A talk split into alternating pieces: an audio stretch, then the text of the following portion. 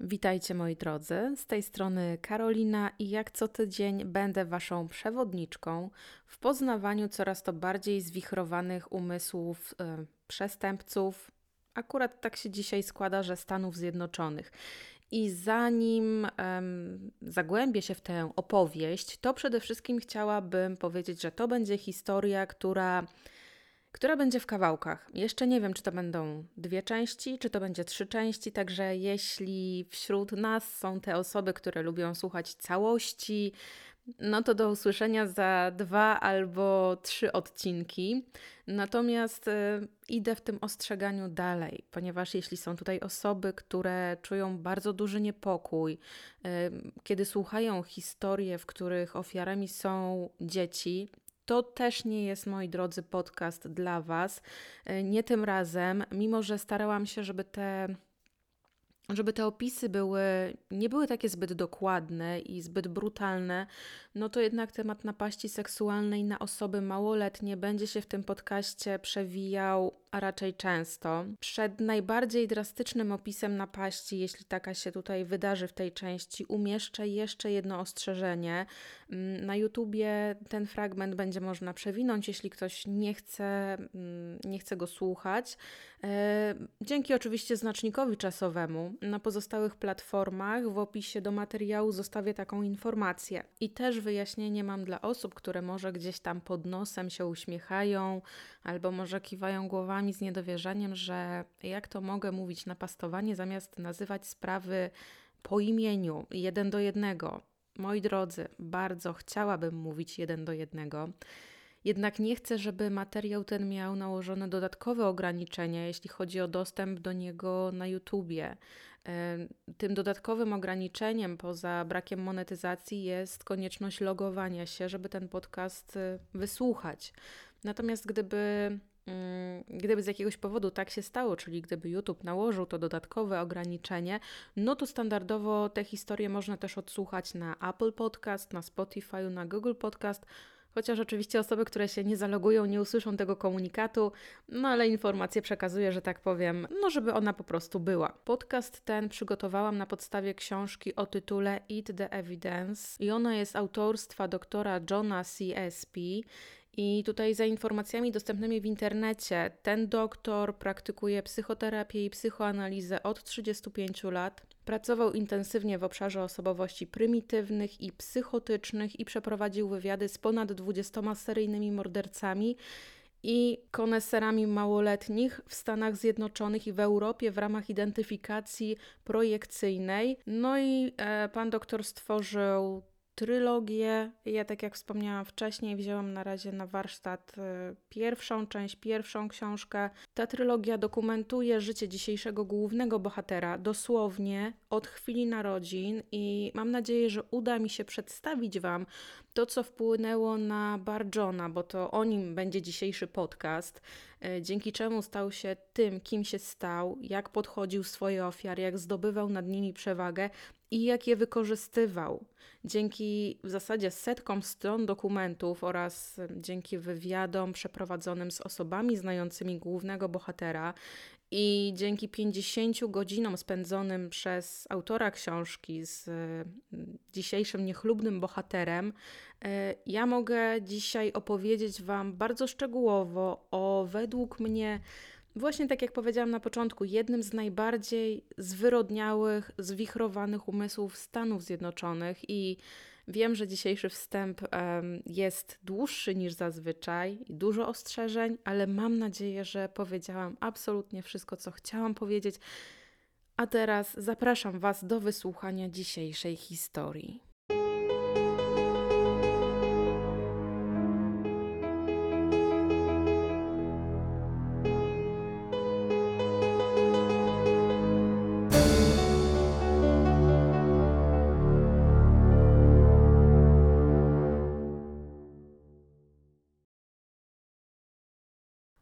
Poród Tyry Brown przebiegł w zasadzie dosyć gładko. Jak sama będzie o tym później wspominać, pomimo że początkowo myślała, że poroniła, a w drugim trymestrze uległa wypadkowi komunikacyjnemu, tutaj inny kierowca przywalił w tył jej samochodu, to Te wydarzenia nie miały wpływu na fakt, że 15 lutego 1957 roku we wczesnych godzinach porannych na świecie pojawia się David Paul Brown.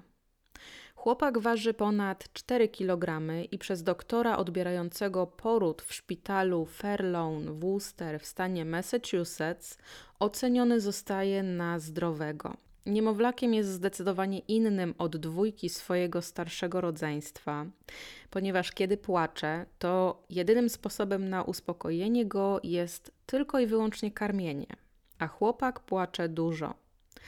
Apetyt ma ogromny, a wszelkie próby przerwania karmienia skutkują tym, że niemowlak wije się w rękach matki niczym węgorz. Przybiera na wadze tak szybko i tak dużo w porównaniu do swojego wieku i małego ciałka, że dosyć szybko Tyra ma problem z noszeniem go. Chłopak jest po prostu za ciężki. Zresztą sam David też nie wydaje się zadowolony, kiedy jest dotykany czy noszony przez kogokolwiek. Nie jest jakoś też zbyt aktywnym dzieckiem i najlepiej się czuje, kiedy sobie po prostu leży i jest nieniepokojony przez nikogo. Ojciec chłopaka, Filip, bardzo, bardzo osobiście odbiera fakt, że klejnoty rodzinne jego syna są wyjątkowo małe i nazywa je wręcz orzeszkami. I tutaj powiem kilka słów o rodzicach Davida. Tyra jest matką bardzo wyrozumiałą, bardzo czułą. Natomiast Filip to ten ojciec dyscyplinujący, wymagający i trudny w obejściu. Mężczyzna ma ciągłe problemy do swojej żony, że w otoczeniu jego współpracowników ona nie daje mu takiego wsparcia, nie staje po jego stronie, kiedy inni żartują sobie z niego. Filip pracuje jako mechanik maszyn lotniczych i na tle kolegów z pracy ma kompleks spowodowany swoim wzrostem, a ten wzrost wynosi 1,70 m. Z powodu zmiany pracy rodzina na 6 lat przeniesie się do miasta Lantana na Florydzie, a potem powrócą do Massachusetts, gdzie głowa rodziny będzie pracować jako wysoko wykwalifikowany mechanik dla lokalnej firmy budującej samoloty. David będzie traktował swojego ojca jak złoczyńcę numer jeden w swoim życiu, a Filip zasłuży sobie na to e, biciem tak zwanym pasem Gareta. To jest e, czarny, gruby, skórzany pas ojcowski, który w jego mniemaniu dyscyplinuje tego najmłodszego syna. Wielokrotnie Tyra będzie powstrzymywać męża przed biciem syna ręką czy właśnie tym pasem, ale Filip jest tak cięty na najmłodszego, że wygląda i zachowuje się tak, jakby szczerze nienawidził Davida od pierwszego dnia, kiedy tylko pojawił się w jego życiu. Krótko przed swoją śmiercią mężczyzna powie żonie, że czuje i wie, że David jest dziwakiem, Oliwy do ognia dolewali koledzy z pracy, którzy bardzo otwarcie mówią Filipowi, że jego syn jest właśnie tym dziwakiem, a mężczyzna na sam dźwięk tego słowa w zestawieniu mm, z widokiem swojego syna, e, który ma gdzieś tam w głowie, jest zniesmaczony i mimo zaprzeczenia i awantur w pracy wie, że tak dokładnie jest. David jest dziwakiem. Pozostałe dzieci pary, Robert i Lois, nie sprawiają żadnych problemów, a ich dzieciństwo z grubsza jest beztroskie, właśnie dopóki nie pojawił się w ich życiu David. W wieku trzech miesięcy głowa chłopaka wygląda na większą niż powinna, jest dosyć opuchnięta i wygląda na to, że David ma wodogłowie. Trzy miesiące później pewnego dnia budzi się z gorączką i to taką gorączką w okolicach 41 stopni. Matka natychmiast zawozi go do szpitala, gdzie stan ten zostaje obniżony kąpielą w zimnej wodzie z dodatkiem lodu, a lekarz zapewnia, że z chłopcem jest wszystko w porządku. To, co wiemy teraz, to to, że wysoka gorączka jest jedną z głównych przyczyn wczesnego uszkodzenia mózgu u niemowląt i im dłużej taki stan się utrzymuje, tym bardziej jest on niebezpieczny. Kilka tygodni po tym zdarzeniu Tyra zobaczyła, że jedno z oczu małego Davida zmienia kolor. Z brązowego stało się niebieskie. I zmiana oczu, zmiana koloru oczu to jedna z oznak chimeryzmu. I zazwyczaj, kiedy matka jest w ciąży bliźniaczej i jeden z płodów obumrze, to jest wydalany z ciała kobiety, chociaż zdarzają się też przypadki, że właśnie ten drugi płód wchłania ten pierwszy płód. Tak więc, tak więc David jest ludzką chimerą, a jego ciało składa się z komórek dwóch genetycznie różnych osób. Czy mogło to mieć wpływ na późniejsze zachowanie i to, co David będzie robił w przyszłości? Natomiast w życiu Davida mija kolejne pół roku. Chłopak nadal płacze i krzyczy w przerwach od jedzenia. I tak naprawdę to każdy dzień, mm, każdy dzień jest dniem z jego napadami złości, z jego płaczem. Kiedy tylko David umie już chodzić, to kradnie zabawki swojego starszego brata Roberta. A te rzeczy, które może sobie wpakować do buzi, no to właśnie tam chowa, po czym paraduje dumny z wypchanymi policzkami po domu. Kłamie też, że nie ma nic wspólnego z tymi drobnymi kradzieżami. Robert, jako ten starszy brat, nie ma od samego początku dobrych relacji z młodszym i koegzystuje z nim na jak najmniejszej płaszczyźnie. I tutaj sam David jakoś szczególnie nie dba o dobre relacje z bratem, a zwraca się do niego tylko i wyłącznie wtedy, kiedy wie, że będzie miał z tego jakąkolwiek korzyść. Jeśli zaś chodzi o Lois, to ona bawi się z Davidem, zakłada mu swoje sukienki, opowiada, jak to wspaniały będzie ten czas, kiedy ona już będzie duża i sama zostanie matką. Najmłodszy wraz z upływem czasu nadal jest bardzo leniwy, do tego nie lubi się myć i nie utrzymuje porządku w swoim pokoju, no chyba że już zostanie zmuszony do tych wszystkich czynności przez matkę.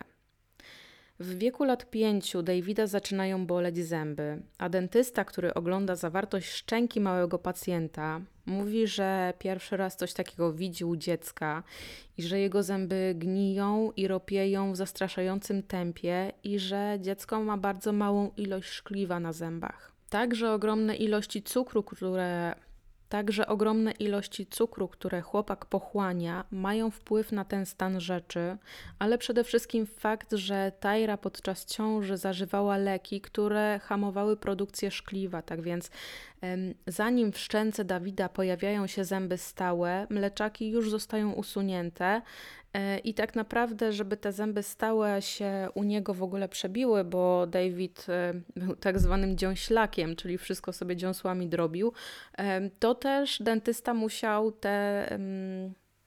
Dentysta musiał nacinać dziąsła, żeby po prostu te stałe zęby się przebiły. Tak było to dziąsło Davida, te dziąsła Davida były tak z rogowa ciała. W wieku 6 lat chłopak zostaje dotkliwie pogryziony przez psa a incydent kończy się wizytą w szpitalu. I teraz będę opowiadać e, o rzeczach, które osobiście dla mnie są dosyć obrzydliwe, jak i podejrzewam, że dla wielu z Was, natomiast ostrzegam.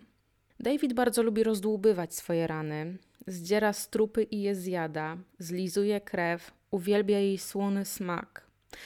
Jego rany nie tylko okrwawią, ale i ropieją, a nauczyciel ze szkoły podstawowej w Webster, do której to chłopak chodzi, kilkukrotnie kontaktuje się z Tyrą z prośbą, żeby ogarnęła swojego najmłodszego, bo tymi wyżej wymienionymi zachowaniami sta- y, on straszył inne dzieci. Matka próbuje okleić mu wszystkie rany taśmą klejącą, a na dłoniach każe nosić rękawice, jednak David nie jest zbyt posłusznym dzieckiem, nic sobie z tego nie robi. Y, nie jest przecież pod nadzorem matki przez 24 godziny, także ściąga wszystkie te rękawice i ściąga plastry, taśmę. Żaden lekarz y, nie wie, jak zaradzić temu, co robi dzieciak, a w oczach wielu jest po prostu trudnym dzieckiem i po prostu ma dziwne, nerwowe nawyki. Natomiast nawyk jedzenia skóry z własnego ciała pozostanie z Davidem aż do jego śmierci. Pewnego dnia pod koniec lipca 1964 roku do siedmioletniego Davida przychodzi jego sąsiadka pięcioletnia Mary. Dzieci mają się razem bawić. Chłopak zaprasza młodszą koleżankę do piwnicy, mówiąc, że ma tam tablicę i, i jest w stanie przewidzieć jej przyszłość. Tajra zagląda chwilę później do piwnicy, bo coś nie słyszy w ogóle żadnych e, dźwięków wydawanych przez dzieci, e, a tam się właśnie bawią dzieciaki. No i jej oczom ukazuje się taki oto widok. Jej syn stoi, ręce ma zaciśnięte na gardle Mary i potrząsa dziewczynką, a ona nie dotyka nogami, nie dotyka stopami ziemi. Kiedy matka odciąga chłopaka od koleżanki, on krzyczy, że nic jej nie zrobił i że to Mary położyła jego dłonie na swojej szyi i kazała się dusić. Stosunki między sąsiadami już nigdy nie będą takie same, a matka pięciolatki mówi Tajrze, że gdyby jej syn był psem, to kazałaby go uśpić natychmiast i że ma trzymać Davida z dala od Mary. Po tym incydencie dla Tyry i Filipa staje się jasne, że muszą za wszelką cenę opanować te tendencje Davida do kradzieży, do kłamstw i do agresji. Oboje dochodzą do wniosku, że najlepszą opcją będzie, jeśli matka będzie ulegać chłopakowi i wozić go wszędzie tam, gdzie on sobie tylko będzie życzył, ponieważ jeśli matka Davidowi odmawia, to on i tak i tak e, zrobi to, co po prostu chce. E, zawsze znajdzie sposób, żeby po prostu te swoje plany zrealizować. Natomiast Filip jeszcze bardziej tutaj dystansuje się do syna. Obiektem kradzieży najmłodszego zawsze jest spiżarnia domowa. Kradnie z niej słodycze, ciasta, ciastka, wszystko co w swoim składzie ma cukier. Wiecznie coś mieli swoją buzią, jest ciągle głodny i po prostu uwielbia jeść. Ma prawdziwą obsesję na punkcie jabłek i jeśli spytalibyście młodego Davida, jaki owoc jest jego ulubionym, to są to jabłka, w domu musiały być jabłka, a jeśli ich nie ma, to chłopak wpada w szał. Bardzo często Tajra zbiera ogryski porzucone przez najmłodszego na telewizorze, w doniczkach, za jego łóżkiem czy pod poduszką. Jeśli matka zabiera ze sobą chłopaka na targ, to obiektem jego kradzieży padają właśnie jabłka. Przyłapany przez matkę na kradzieży, Mm, zdradzają go oczywiście kieszenie wypchane owocami. Kłamie, że nie ma pojęcia, jak te jabłka znalazły się tam, właśnie w tym miejscu, a zaprowadzony do sprzedawcy, któremu owoce ukradł, z rozbrajającym uśmieszkiem mówi, że to nie on włożył owoce do kieszeni, a jego matka kłamie. Bardzo często czerpie przyjemność schowania się na targu przed matką i obserwowania, jak Tajra często godzinami e, go szuka. No i generalnie chłopak się śmieje z tego faktu, że matka nie może go znaleźć i on po prostu lubi być te przysłowiowe dwa czy trzy kroki przed matką. Pewnego wieczora, wiosną 1965 roku, David wstaje od stołu podczas kolacji, bierze książkę telefoniczną Bostonu i idzie do swojego pokoju. Bardzo długo stamtąd nie wychodzi i to niepokoi dosyć mocno matkę. Tyra zagląda do jego pokoju i widzi, jak syn przepisuje nazwiska, adresy i telefony z książki na kartki papieru. I tak jak zaczął to od swojej pracy, oderwie się dopiero po e, przepisaniu wszystkich 8 tysięcy nazwisk i adresów. A potem David pisze listy i stara się te listy wysłać do jak największej ilości osób. A w tych listach znajduje się prośba, że jeśli w danej rodzinie jest syn, no to żeby został jego korespondencyjnym przyjacielem. I to, co jest ciekawe, to to, że na wiele swoich listów David otrzymuje odpowiedź zwrotną. Wielu rodziców natomiast dzwoni do domu państwa Brown i podczas rozmowy, czy to z Filipem, czy to z Tyrą, mówią, że to jest dosyć dziwne pisanie do losowych osób i próba nakłonienia ich dzieci do przyjaźni. W wieku lat ośmiu, podczas jednej z wizyt w sklepie z akcesoriami domowymi, chłopak stawia klocka do jednej z toalet postawionych na wystawie, a kiedy przywoływana przez interkom zawstydzona matka przychodzi do syna, ten wrzeszczy i pogania ją, żeby podała mu papier toaletowy. Kierownik sklepu nie chce tutaj już nigdy widzieć nikogo z rodziny Brown, a na pytanie, czemu David coś takiego zrobił, chłopak odpowiada, że po prostu zachciało mu się dwójkę, a postawienie toalet na wystawie to był dla niego znak, że e, można i należy się tam wypróżnić, no bo przecież gdyby było inaczej, to nikt nie umieściłby w tym miejscu muszli. Natomiast po tym występku zrozpaczeni rodzice rozmawiają ze swoim pastorem, a ten zachęca, żeby David zaczął uczęszczać na zajęcia szkółki niedzielnej i żeby się zaangażował w działalność grup dziecięcych, które tam były. Chłopak nie protestuje, a na niedzielnych zajęciach przedstawia swoje własne interpretacje tekstów biblijnych i kłóci się z prowadzącymi, że tylko ta jego interpretacja jest jedną, jedyną poprawną. Jeden z nauczycieli, rozmawiając z Tyrą, twierdzi, że jej syn został sprowadzony na ten świat przez Boga, żeby dokonać czegoś wyjątkowego, o czym David już wie, ale nie chce z nikim na ten temat rozmawiać. Kiedy David ma lat 10, on i jego o dwa lata młodszy przyjaciel Kevin stają się obiektami napaści seksualnej grupy o dwa lata starszych chłopaków. Nie będę tutaj przytaczać szczegółów, ale starsza grupa wykorzystuje Davida oralnie, a pomiędzy jego pośladki wsuwa gałązki z drzew. Kevin został wcześniej rozebrany, przywiązany do drzewa i oblany miejscowo benzyną, a okrutne dzieciaki rzucają w jego stronę podpalone zapałki. David, widząc jak przyjaciel cierpi i walczy o życie, stawia się napastnikom, a oni wyglądają jakby nie docenili siły tego dzieciaka.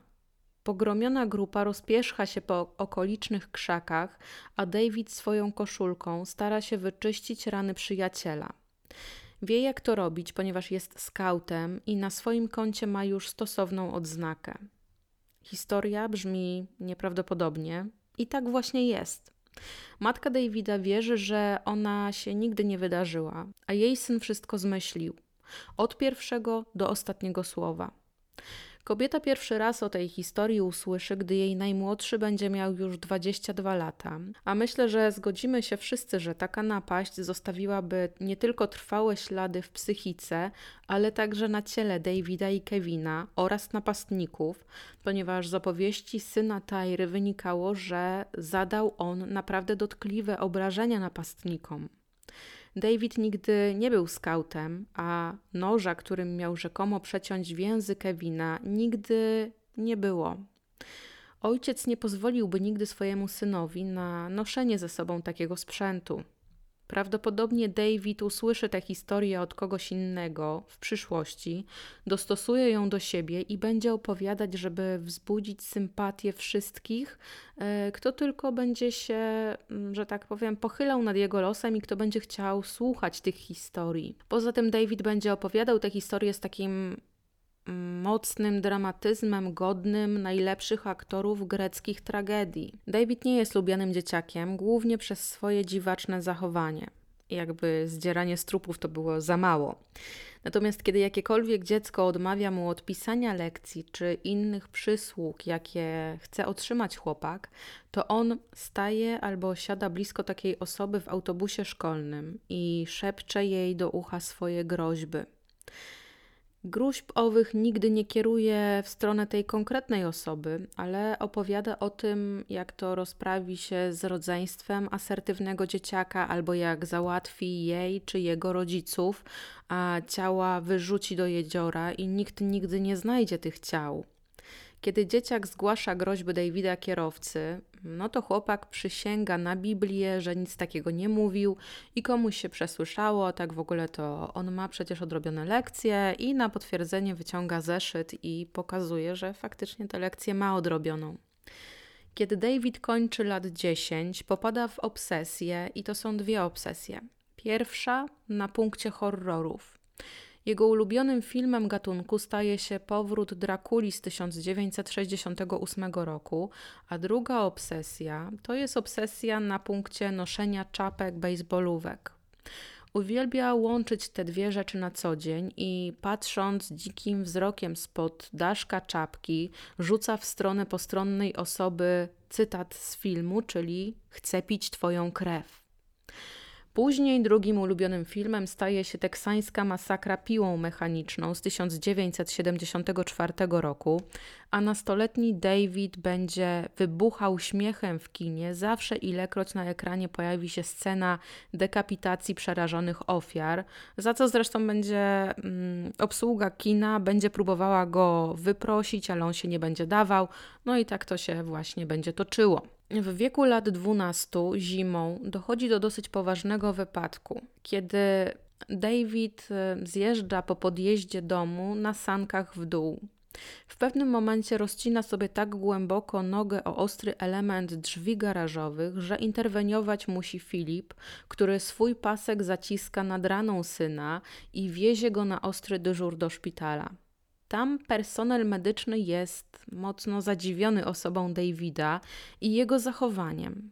Chłopak nie krzyczy, nie okazuje najmniejszych oznak bólu, a kiedy już leży przed lekarzem, to wręcz nie może się powstrzymać od grzebania paluchem w ranie i ciągnięcia za widoczny mięsień czy też zwisający płat skóry. Po zszyciu chłopak zostaje na 5 tygodni w szpitalu, gdzie nie tylko się goi, ale uczęszcza na psychoterapię. Pielęgniarki bardzo niechętnie zmieniają opatrunki temu dziwacznemu chłopcu i jego zachowanie doprowadza je do mdłości, a dwunastolatek wypytuje pielęgniarki o ich dzieci i jest bardzo szczególnie zainteresowany rozmowami z tymi kobietami, które mają synów. Chłopak odwiedza także innych pacjentów na oddziale i chce oglądać rany tych osób, a im rany większe, bardziej, że tak powiem, spektakularne, tym bardziej David jest zainteresowany. Kiedy ten dziwaczny chłopak zostaje wreszcie wypisany, to wszyscy, począwszy od personelu aż po pacjentów, oddychają z ulgą. Sześcioletni Bobby Patterson jest szczęśliwy, kiedy największy chłopak z sąsiedztwa, David Brown, chce pójść z nim kolejnej zimy na górkę cmentarną na sanki. Co prawda, nie zna on zbyt dobrze tego trzynastolatka, więc zarówno on, jak i jego matka są nieco zdziwieni, kiedy starszy puka do drzwi domu tego młodszego.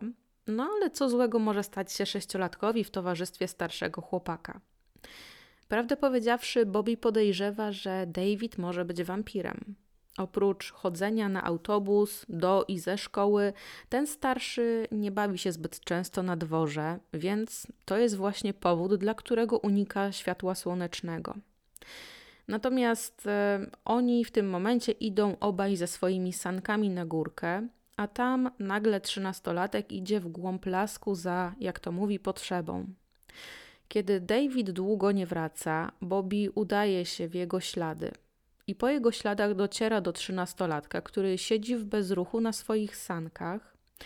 I kiedy Bobby podchodzi do Davida, no to ten bez chwili zawahania wciąga sześciolatka na swoje sanki, po czym siada na nim i oralnie go wykorzystuje. Jak sam Bobby będzie później opowiadał, widok blizny po tej zeszłorocznej ranie na udzie starszego chłopaka będzie go bardzo często prześladował w jego najgorszych snach. David ma od nastoletnich lat taki plan działania, że obserwuje tygodniami swoje małoletnie ofiary, tak jak e, kolejne ofiary, czyli dziesięcioletniego Jimmy'ego i Tomiego, których prawie wyprowadził na cmentarz, bo jak sam później powie, planował ich pozbawić życia i tam zakopać. Jakiś czas później wysyła zaproszenia do dwóch chłopców z sąsiedztwa. Jeden z nich ma lat 8, a drugi jest od niego o dwa lata młodszy. Mm, swoją drogą piątka starszych braci, tych dwóch, e, dosyć regularnie e, ganiała Davida i rzucała w niego twardymi owocami z drzew. Natomiast e, jeśli chodzi o matkę, która przeczytała te dwa listy, a w zasadzie to jeden, przepraszam, że was wprowadziłam w błąd, no to przeszły ją ciarki z grozy i list ten brzmi tak. Jeśli spotkamy się na cmentarzu o szóstej wieczorem, to wydarzy się coś dobrego. I jeśli przyjdziesz, dam ci 20 dolarów, ale nie mów o tym ani matce, ani ojcu.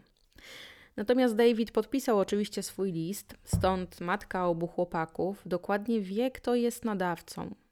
I ona konfrontuje się z Tyrą i grozi, że jeśli tylko zobaczy jej dzieciaka w pobliżu swoich, to on po prostu będzie miał kłopoty i ona też. Ta konkretna rodzina miała sporo gęb do wykarmienia, i niewiele pieniędzy, no to chłopak sobie umyślił, że przecież nikt nie będzie płakać za tymi dwoma najmniejszymi. Natomiast jakie on miał w ogóle plany wobec tego ośmio- i sześciolatka? Chciał ich udusić, udusić gołymi rękami, a następnie pociąć na kawałki i pochować na cmentarzu. Kiedy nasz bohater osiąga wiek 15 lat, zaczyna swoją edukację w szkole średniej w Bay Path, i, I, jeśli wcześniej był dużo za gruby jak na swój wiek, to teraz waży już 170 kg.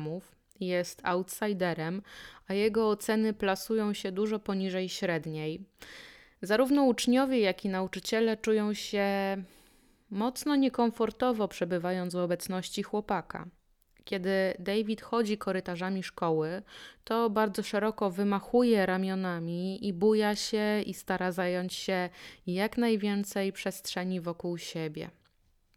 Dwa lata później umiera Philip Brown, a jego najmłodszy syn jest zainteresowany najbardziej tym, jak w domu pogrzebowym wygląda pomieszczenie do balsamowania i jak konkretnie jego ojciec został poddany tej czynności. A jego zainteresowanie jest tak duże, że dzień przed pogrzebem dzwoni do owego domu i pyta właściciela, czy jego ojciec już został zabalsamowany, czy może jeszcze nie.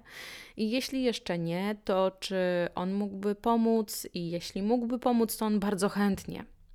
Jest w tych swoich telefonach bardzo napastliwy, także Don Luther kontaktuje się z Tyrą i żąda, żeby ta zapanowała nad swoim synem, bo inaczej będzie musiała poszukać po prostu innego miejsca.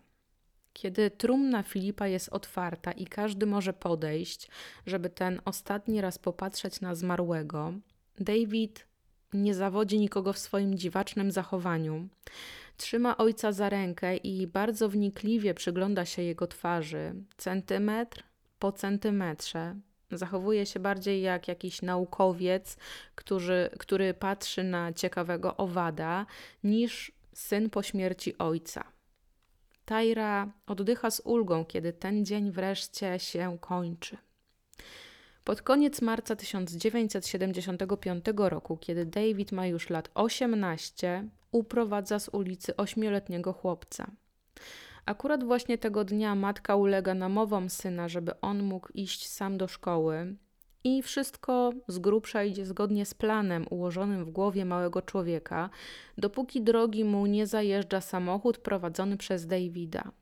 Osiemnastolatek ma na sobie przebranie policjanta i nakazuje chłopcu wsiąść do samochodu. Rzekomo ma go zgarnąć z ulicy, ponieważ tak kazała jego matka. Dosyć szybko mężczyznę w przebraniu policjanta zgłosiła telefonicznie kobieta, która widziała całe zajście oraz dzieciaki z pobliskiej szkoły, które z kolei widzą samochód jadący bardzo nieprzepisowo i oczywiście samochód bardzo jedzie nieprzepisowo, ponieważ e, w jego wnętrzu David jedną rękę trzyma na kierownicy, a drugą dusi chłopca aż do nieprzytomności. Kiedy już w końcu się zatrzyma, to ściąga jego spodnie i kiedy już mu się to udaje, to ściska z całej siły jego e, jądra i jego penisa, a chłopak ze strachu i bólu oddaje mocz i defekuje, co e, rozwściecza Davida.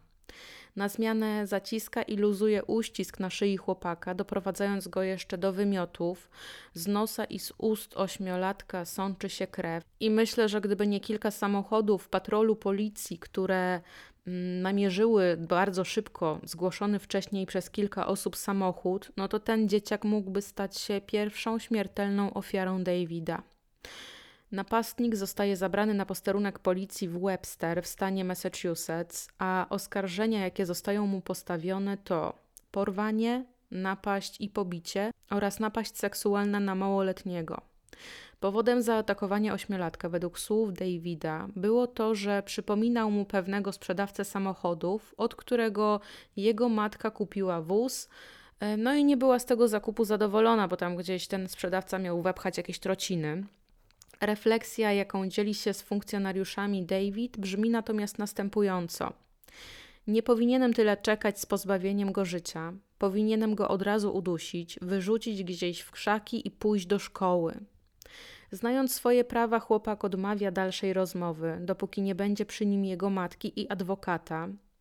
W świetle prawa nadal mm, jest niepełnoletni, jest małoletni, Tajra zjawia się o 14, a jeden z policjantów mówi kobiecie, że jej syn jest najniebezpieczniejszą osobą, jaką kiedykolwiek aresztował i że ona powinna oddać go gdzieś pod opiekę.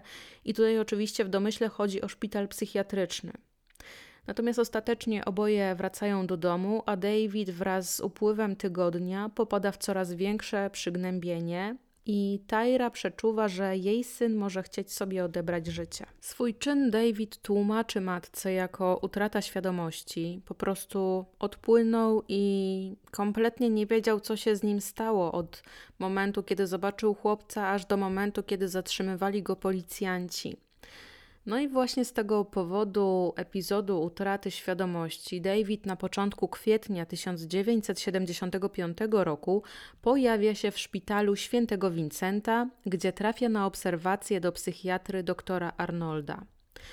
To odpłynięcie według słów osiemnastolatka miało trwać trzy godziny, co dla doktora było czymś niespotykanym, ponieważ nigdy wcześniej nie miał styczności w całej swojej karierze z tak długotrwałą utratą świadomości. David w swoich opowieściach powtarza, że nie pamięta porwania, nie pamięta duszenia, nie pamięta innych aktywności, jakie wykonywał w kierunku małoletniego. Będąc w szpitalu, pacjent zostaje poddany badaniu i jeśli się nie pomyliłam w tłumaczeniu, to chodzi tutaj o pozytonową tomografię emisyjną, która ma na celu wskazać, które obszary w mózgu Davida wykazują wzmożoną aktywność, a które takiej aktywności nie wykazują. Dr Arnold stwierdził, że skoro szpital dysponuje odpowiednim sprzętem do badania tego typu anomalii, no to należy z tego skorzystać. Nastolatek chętnie przystaje na badanie, z nadzieją, że zostanie to odnotowane w jego papierach jako współpraca z własnej nieprzymuszonej woli. I wyniki badań trochę zaskakują doktora Arnolda, ponieważ badania nie kłamią. Mózg jego pacjenta jest całkowicie w normie. Tutaj trochę zaspoileruję tę historię, ponieważ po latach okaże się, że badanie zostało wykonane błędnie i płaty czołowe Davida funkcjonują na najniższych możliwych obrotach, co oznacza hipofrontalność, a to oznacza, że David nie potrafił odróżniać dobra od zła i nie potrafił przewidzieć konsekwencji swoich czynów. Oznacza to też zwiększoną impulsywność, duży problem z kontrolowaniem swojego zachowania kłopoty z koncentracją i kłopoty z logicznym myśleniem. Oznacza to też, że jego gniew, jego wściekłość i złość kierowana w stronę małoletnich chłopców jest absolutnie nie do wyleczenia.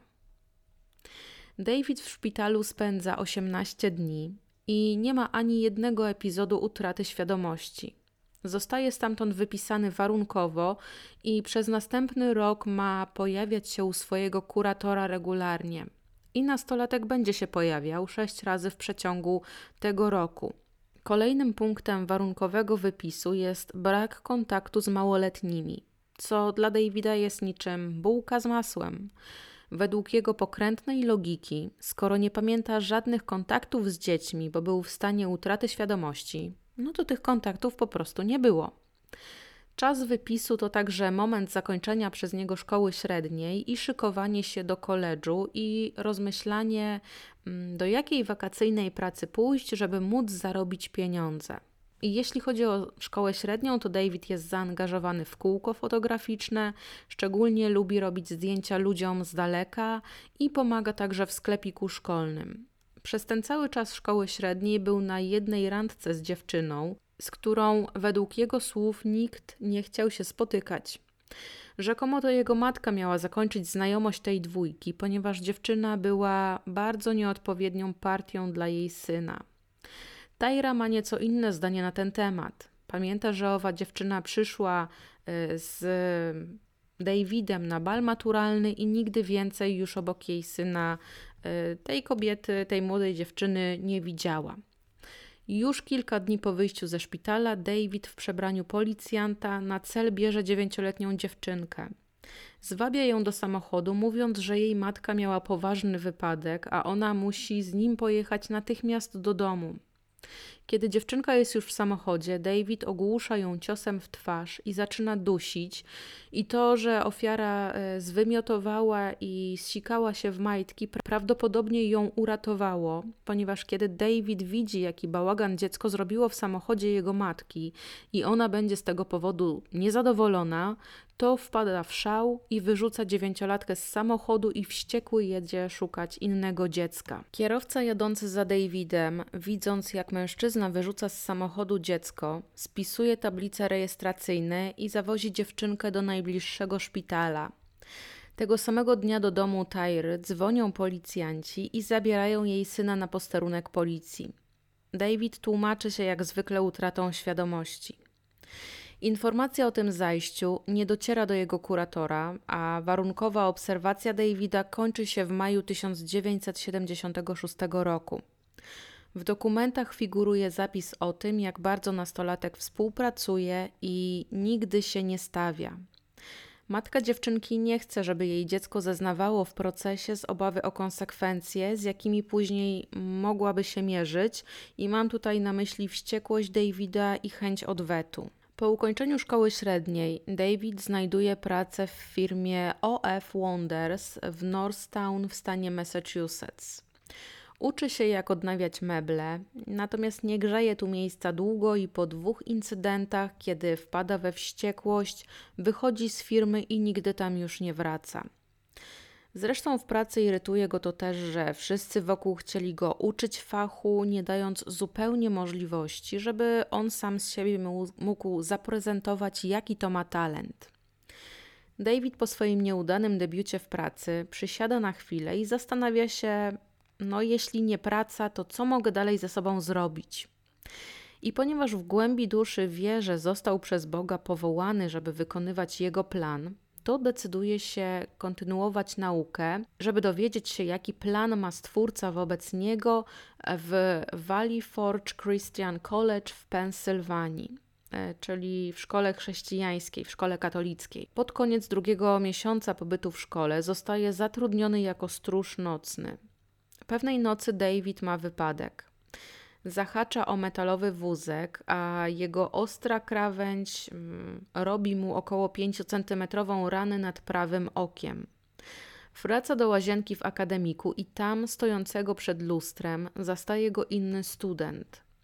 David uśmiecha się szaleńczo i zszywa ranę zwykłą igłą i zwykłą nitką własnymi rękami, bez najmniejszego grymasu bólu. Finalnie założono mu od 8 do 10 szwów, a on, jak później będzie opowiadać, nie czuł absolutnie ani grama bólu. David na uczelni spędza maksymalnie jeden semestr. Dziekan uczelni zdaje sobie sprawę, że oto ten młody mężczyzna jest bardzo problematyczny, nie stosuje się do odgórnie przyjętych zasad, ma kiepskie stopnie i nie rokuje na jakąkolwiek poprawę, no i to wszystko składa się na to, że wydala Davida z murów szkoły. Chłopak wraca do matki, czy w zasadzie już młody mężczyzna wraca do matki, a starsza kobieta, bo pani Brown jest już po sześćdziesiątce, odczuwa jego powrót jako bardzo, bardzo problematyczny. Syn waży aktualnie 176 kg i matka ma problem z jego wykarmieniem, a wręcz nazywa go pochłaniającą wszystko maszyną. Zachęca go do podjęcia pracy i David próbuje. Koncentruje się na lokalach z fast foodem, ale w każdym z tych miejsc grzeje, pracuje bardzo krótko. Współpracownicy się go obawiają, ponieważ młody mężczyzna regularnie grozi każdemu, kogo tylko ma w zasięgu wzroku. W sobotę 24 września 1977 roku David budzi się na gargantuicznym wręcz głodzie. Matce każe przygotować podwójną porcję wszystkiego, co jada na co dzień. W zasadzie to każe jej szykować śniadanie, dopóki nie powie stop. Potem pożycza od matki jej zielony samochód, ponieważ wieczorem e, ma plan spotkać się z przyjaciółmi. Tajra się godzi dla świętego spokoju, chociaż wie, że on nie ma żadnych przyjaciół. David w międzyczasie szykuje się do wyjścia. Szykuje wszystkie niezbędne przybory: nóż, kilka metrów liny, swój specjalny policyjny strój, któremu zawsze towarzyszy jego prawie prawdziwa odznaka i jak najbardziej prawdziwe dwie pary kajdanek policyjnych, do których on nie ma kluczyków. Potem jedzie na Pchli Market w Oburn, gdzie rozkłada swoje małe stoisko z pluszakami. To jest jego sposób na dotarcie do swoich ofiar. Wcześniej bywał na tym targu ze starociami i nawiązał kilka wartościowych znajomości ze sprzedawcami, którzy opowiadali mu, jak wycenić dobrze zabawki. Ma balony wypełnione helem, ma duży karton z ogłoszeniem, że świadczy usługi jako opiekun dziecięcy. Jego miejsce przyciąga dzieci, którym David poświęca bardzo dużo czasu, opowiadając o każdej z zabawek, i tutaj ignoruje dziewczynki. Dla niego płeć damska nie istnieje. Natomiast każdego chłopca przytula grubą łapą, patrzy bardzo długo i bardzo głęboko w ich oczy. Każdy stragan schowany jest pod namiotem, tak więc to ułatwia Davidowi wszelką aktywność w kierunku małoletnich, no bo jest pod swoim namiotem oddzielony od tam swoich y, współsprzedających, którzy też mają swoje namioty. Jego celem po sobotnim dniu pracy jest kino w Shrewsbury i sprawdzenie, czy i tym razem jacyś chłopcy nie wychodzą z seansu o godzinie 22 właśnie z tego miejsca. No i tak się składa, że wychodzi dwóch chłopców, jest to Billy i Alan. On starym zwyczajem, przedstawiając się jako policjant, wabi ich do samochodu, a tam każdemu zakłada kajdanki na nadgarstki, które chłopcy muszą trzymać za plecami. Jedzie z nimi do swojego namiotu na pchli targ. Tam przywiązuje chłopaków do metalowej konstrukcji swojego namiotu i każe im się rozebrać. Oni obaj odmawiają, co wprawia mężczyznę w ogromny szał i jedzie w stronę Cemetery Road w Carlton. Tam ponownie się zatrzymuje i wywleka z samochodu Alana.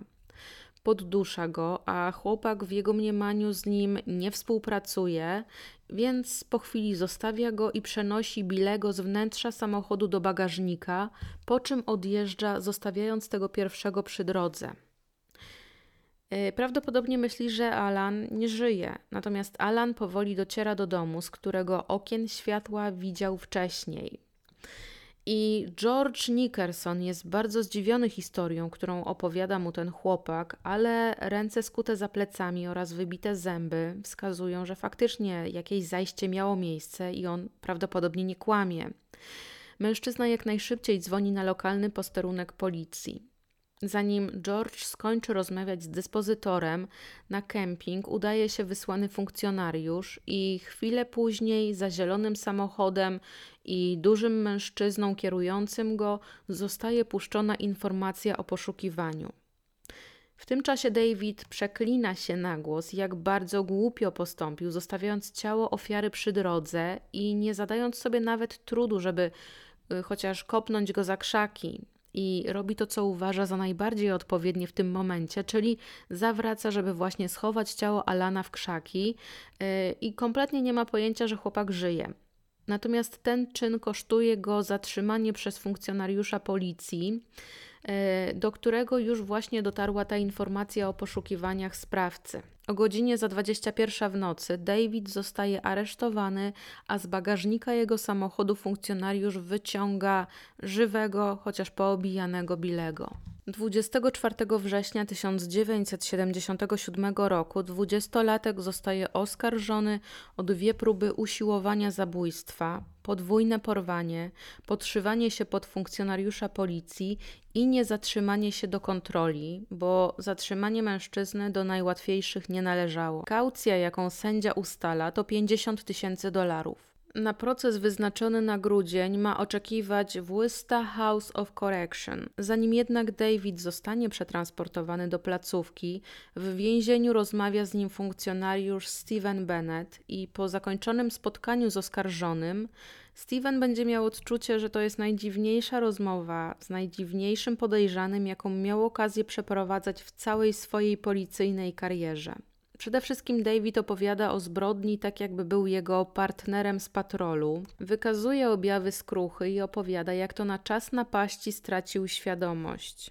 Do swojej opowieści dodaje, że chyba nawet napisał przyznanie się do winy, ale tego też absolutnie nie pamięta. Podczas rozmowy z policjantem jest dosyć wyluzowany, powiedziałabym, natomiast w pewnym momencie jest tak wyluzowany, że wymykają mu się dwa słowa: Susan Terry. I śledczy jest zszokowany faktem, że dane osobowe tej dziesięciolatki tutaj, teraz, w tym momencie, podczas tej rozmowy wychodzą na światło dzienne. Natomiast David jakby nigdy nic opowiada dalej, że no a to ta dziewczynka, która została pozbawiona życia przy pomocy dużego kamienia i została skrępowana taśmą. Tutaj jak możecie się domyślić, to te szczegóły nie były ujawniane w żadnych mediach, tak więc zaskoczenie, ogromne zdziwienie y, jest jak najbardziej na miejscu. Jak się później okaże, w roku 1974, czyli trzy lata wstecz, kiedy Susan została pozbawiona życia, miejsce, w którym sprawca porzucił zwłoki, było na trasie z domu do szkoły średniej, jaką to trasę David pokonywał codziennie. Świadkowie opisywali też grubego mężczyznę, który był w pobliżu miejsca porwania dziewczynki oraz jego zielony samochód. Steven studiuje wnikliwie dokumenty w sprawie Davida i rozmawia z innymi funkcjonariuszami i wkrótce staje się jasnym, że biorąc pod uwagę poprzednie napaści Brauna, no to gustuje on w blond włosych chłopcach, a być może to jest zbieg okoliczności, że jego ofiary w większości nosiły shorty w kolorze jasnobrązowym. Susan tutaj jest dziewczynką, ale ma krótkie blond włosy i być może David myślał, że oto ma przed sobą chłopca i zwabił ją do swojego samochodu, tak jak już to zrobił raz w przeszłości. Śledczy Bennett dostaje nakaz przeszukania mieszkania Tyry i Davida, a poszukiwanie ma skupić się na konkretnych rzeczach. To ma być szeroka biała taśma samoprzylepna, para białych majtek dziewczęcych, oraz niebieskie y, dziewczęce shorty oraz wycinki z gazet dotyczące morderstwa Susan. Tyra kupuje sobie trochę czasu, kiedy dowiaduje się, że śledczy mają do niej przyjechać z nakazem i prawdopodobnie w ciągu dwóch godzin wynosi z domu wszystko to, co wydaje jej się podejrzane, ponieważ śledczy nie znajdują w domu kompletnie nic, a silnik zielonego samochodu jest ciągle ciepły. Nikt jednak nie zadaje starszej pani pytania, skąd przyjechała, czy gdzie była wcześniej. W Worcester House of Correction David ma odbyć rozmowę z psychiatrą i ta rozmowa ma miejsce 12 listopada. Trwa ona 30 minut, natomiast teraz zacytuję Wam wnioski mm, psychiatry Stevena Kronina. Cytuję. Wyraźnie przyznaje, że ma problemy z kontrolowaniem swoich impulsów wobec młodych chłopców. Przyznaje też, że dwa lata temu został aresztowany, a zarzuty były podobne. Nie ma żadnych dowodów na bycie w stanie dysocjacji, chociaż brakuje mu wygadania i elokwencji stereotypowo kojarzonych z psychopatami. Istnieją liczne dowody sugerujące podstawową diagnozę osobowości psychopatycznej. Jego interaktywność jest słaba i ma małą świadomość konsekwencji swoich działań. Jego zachowanie jest dosyć impulsywne. Pomimo jego psychopatycznych tendencji, jego funkcja ego ma inne cechy, bardziej typowo związane z osobowością borderline. Jego charakterystyczny sposób zachowania doprowadził do niepowodzenia krystalizacji w bardziej zintegrowaną strukturę osobowości. Czuje, że zhańbił swoją matkę. Jego terapia powinna skupiać się na doprowadzeniu go do odczucia poczucia winy i rozwinięciu odczuwania konsekwencji ponoszonych czynów. Koniec cytatu. 14 grudnia 1977 roku David zostaje uznany winnym porwania i próby morderstwa. Za swoje czyny usłyszy wyrok lat 18 y, do 20 pozbawienia wolności, a ten wyrok odsiadywać będzie w Massachusetts Correctional Institute w Walpole. Następnie zostaje przeniesiony do więzienia MCA w Concord, gdzie spędził dwa lata. Kiedy tylko zaczyna się rok 1979, David agresywnie wyrzuca z siebie kolejną petycję za petycją i list za listem z prośbą o przeniesieniem do placówki Bridgewater. Tej samej placówki, w której przebywał Albert Di Salvo, który tej placówki bardzo nie lubił. Natomiast David motywowany jest listami, jakie otrzymuje od swojego przyjaciela, który właśnie siedzi tam w Bridgewater i przedstawia tamto miejsce jako Eldorado, najlepsze miejsce do tego typu odsiadki. E, Wayne ma prawdopodobnie zbrodnie na karku dokładnie takie same jak David. I w zmianę miejsca pobytu włącza się także Tyra i dzięki listom od Davida i niezliczonym rozmowom z matką w końcu jeden z psychiatrów więziennych zaleca wysłanie Davida właśnie do tej placówki w Bridgewater, żeby tam został poddany pełnej ocenie klinicznej. Ocena ma ustalić, czy David spełnia kryteria osoby niebezpiecznej seksualnie, które to kryteria są ustalone przez stan Massachusetts. Wayne bardzo się cieszy, kiedy widzi, że jego przyjaciel wreszcie tutaj dociera. Począwszy od maja 1979 roku, Tyra bombarduje listami doktora Nicolasa Grota, dyrektora medycyny sądowej stanu Massachusetts, żeby ten przychylił się do jej prośby przeniesienia jej syna na stałe do Bridgewater. Prośbę swoją argumentuje tym, że w komisji rewizyjnej jeden czarnoskóry mężczyzna jest szczególnie nieprzyjazny Davidowi i to właśnie on stoi za ciągłymi odmowami na prośby, na petycje jej oraz jej syna. 30 lipca 1979 roku psychologowie Robert Moore oraz Robert Levi dochodzą do wniosku, że David jest rzeczywiście niebezpiecznym seksualnie drapieżnikiem i nigdy nie powinien już więcej chodzić ulicami jakiegokolwiek miasta i powinien e, zostać albo w Bridgewater na zawsze, albo w więzieniu. I tak też sędzia wpisuje w dokumentach Davida. Ma on spędzić dożywocie w owej placówce. Wpis sędziego to jedno, natomiast prawnik Davida bardzo, bardzo ostro będzie się starać, żeby jego klient jednak wyszedł na tę wolność. W międzyczasie, bo 22 marca 1984 roku David Brown zmienia swoje dane osobowe na Nathaniel Benjamin Levi Bar Johna. Co jest powodem?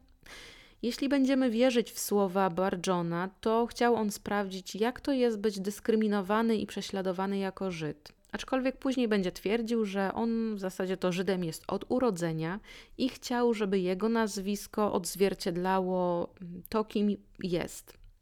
Natomiast ja od tej pory w podcaście będę mówiła właśnie używając jego nowych personaliów, także żegnamy Davida, witamy Nataniela. Mężczyzna próbuje przekonać w styczniu 1990 roku dr Lize Brooks, że jest już zdrowy i może, mm, może powinien wyjść już z więzienia i że ma bardzo ciekawe plany na dalsze życie. Ma zamiar zamieszkać ze swoim bratem Bobem. Notabene Bob na pewno z tego faktu byłby bardzo ucieszony. Ma też zamiar opatentować kilka gier planszowych, których fabułę wymyślił w więzieniu. Ma zamiar studiować dziennikarstwo. No i efektem tej rozmowy jest opinia dr Brooks, z której wynika, że David ma dalej siedzieć w więzieniu i na pewno, jeśli wyjdzie na wolność, to popełni zbrodnię po raz kolejny. Kolejny psycholog także na przełomie stycznia i lutego 1970 roku próbuje ocenić pacjenta. Jednak pacjent odmawia rozmowy z psychiatrą. Dr Leonard Bart nie przejmuje się tym faktem i dokonuje oceny pacjenta na podstawie dokumentów i raportów i badań, jakie zostały zgromadzone na temat Barjona. Oprócz tego, co już wiemy, czyli osobowość borderline z cechami psychopatycznymi, doktor zauważa, że pacjent ma dosyć specyficzne fantazje, które obejmują zainteresowanie smakiem ludzkiego mięsa, metodami tortur oraz sekcji. Nie robi też zauważalnych postępów w leczeniu, to znaczy postępy są, ale na zasadzie jeden krok w przód, 10 kroków do tyłu. Ponad 70-letnia już Tyra bardzo często odwiedza syna w Bridgewater, pokonując dystans prawie 300 km w obie strony, przywożąc mu pieniądze i ciastka. W zasadzie to stałej dostawy ciastek z domu Barjona żąda, nawet w formie wysyłkowej. Naciska też na matkę, żeby wyciągnęła go z placówki oraz zorganizowała mu chrześcijańskiego psychologa z zewnątrz, który oceni jego oraz jego czyn składania ofiar Bogu bez uprzedzeń, a uprzedzenia w jego mniemaniu mieli psychologowie, którzy nie tańczyli jak Barjona im zagrał. Zatrudnienie zewnętrznego psychologa czy też psychiatry do oceny w teorii oznacza, że Barjona ma za taką usługę zapłacić. W praktyce oznacza to, że Tyra będzie płacić, a będąc jeszcze bardziej konkretną, no to starszy brat mm, czyli Bob, musiał wyciągnąć książeczkę czekową i wypisać kwotę 5000 dolarów I wtedy sąd w listopadzie 1990 roku przychyla się do wniosku osadzonego. Dwóch chrześcijańskich psychologów, dr Richard Auber i dr Eric Schweitzer, zabierają się za słuchanie historii Nataniela. Mężczyźni usłyszeli historię napaści seksualnej na dziesięcioletniego jeszcze wtedy Davida, o tym jak uratował swojego przyjaciela Kevina, o tym, że aktualnie ma wyłącznie heteroseksualne zainteresowania i co więcej ma nawet narzeczoną, z którą koresponduje. Oceniający są bardzo zachwyceni przemianą Barjona i nazywają to dojrzewaniem jego seksualności. Mężczyzna opowiada, że teraz nie ma już żadnych brutalnych fantazji, nie pragnie robić komukolwiek krzywdy. Na koniec opowiada słuchającym go psychologom, jak to pewnego razu był ofiarą wyjątkowo brutalnej napaści dokonanej na nim przez ośmiu strażników więziennych.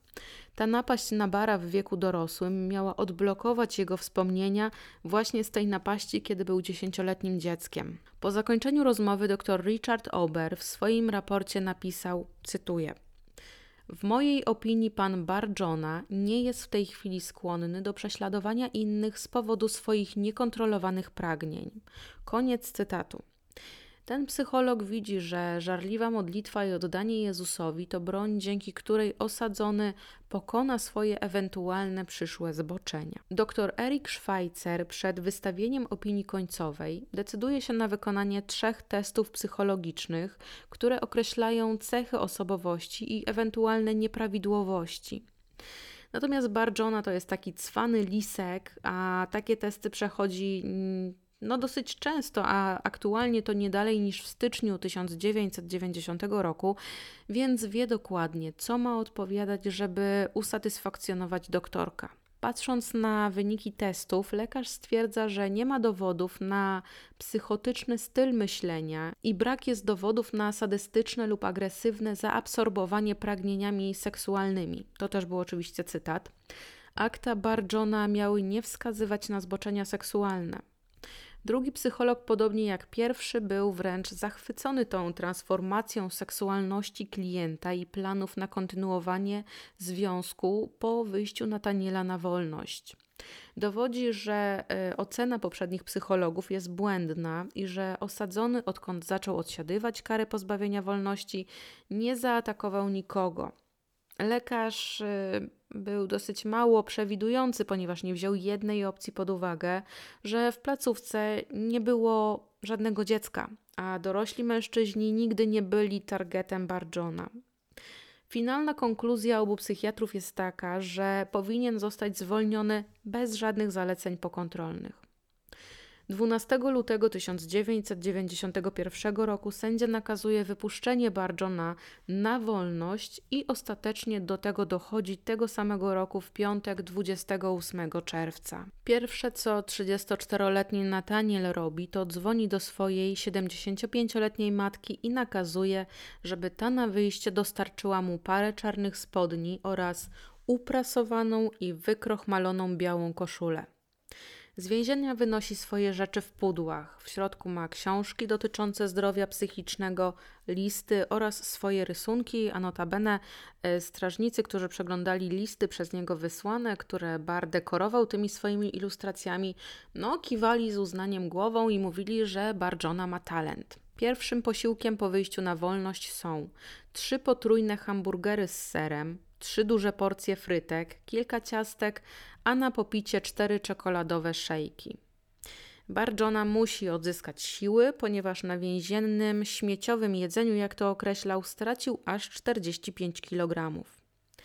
1 lipca pierwsze co robi to kontaktuje się z kancelarią, która reprezentowała go w sądzie i przy pomocy pracowników owej kancelarii składa pozew przeciwko władzom poprawczym stanu Massachusetts.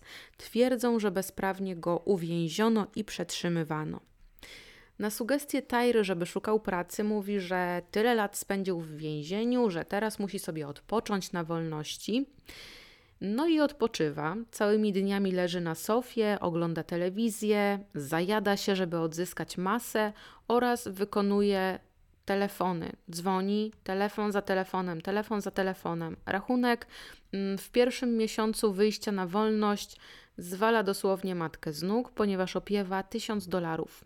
Z drugiej strony nie ma się co dziwić, skoro synalek dzwoni do każdego swojego korespondencyjnego przyjaciela, a ma ich około 300. Długo rozmawiała z kobietą, o której opowiadał wcześniej psychologom. Planują razem przyszłość, małżeństwo, posiadanie dzieci. Zaledwie miesiąc po wypuszczeniu z placówki 125-kilogramowy bar Johna atakuje siedmioletniego chłopca, który w samochodzie czeka na powrót swojej matki. Matka Michaela zostawiła dziecko, żeby nadać szybko paczkę na lokalnej poczcie. W tym czasie napastnik widzi małego, blondwłosego chłopca siedzącego samego w samochodzie i wykorzystuje tę chwilę. Otwiera drzwi i dosłownie siada na Michaelu, łamiąc mu nos. Widząc obcego wielkiego mężczyznę w swoim samochodzie, matka chłopaka wybiega natychmiast z poczty i za włosy wyciąga grubasa ze swojego samochodu. Jeden z policjantów rozpoznaje w opisie napastnika Bar Johna, który, jak się okazuje, bardzo niedawno wyszedł na wolność.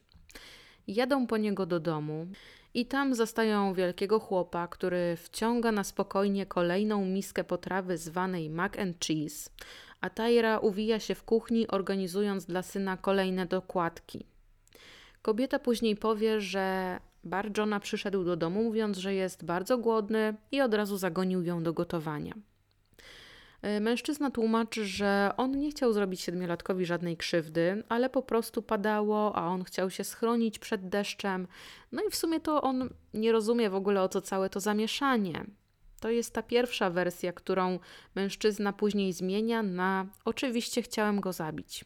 Matka chłopaka jest tak zszokowana całym zajściem, że w ogóle nie jest w stanie rozpoznać napastnika, a chłopiec opowiada, że jedyne co pamięta to koszulka mężczyzny, która śmierdziała jak mokry pies. Po złożeniu zeznań na posterunku policji, sprawca napaści zostaje wypuszczony. I pierwsze co robi po wejściu do domu, to zagania matkę do kuchni, ponieważ znowu jest głodny. W międzyczasie zabiera się za wertowanie książki telefonicznej i szuka w niej adresu swojej dzisiejszej ofiary. Czeka aż zapadnie noc, po czym taksówką jedzie pod znaleziony adres, a tam po prostu stoi na zewnątrz i patrzy. Matka chłopaka, widząc oprawcę swojego dziecka razem z mężem i synem, chowa się w najdalszym kącie domu i dzwoni na lokalny posterunek policji.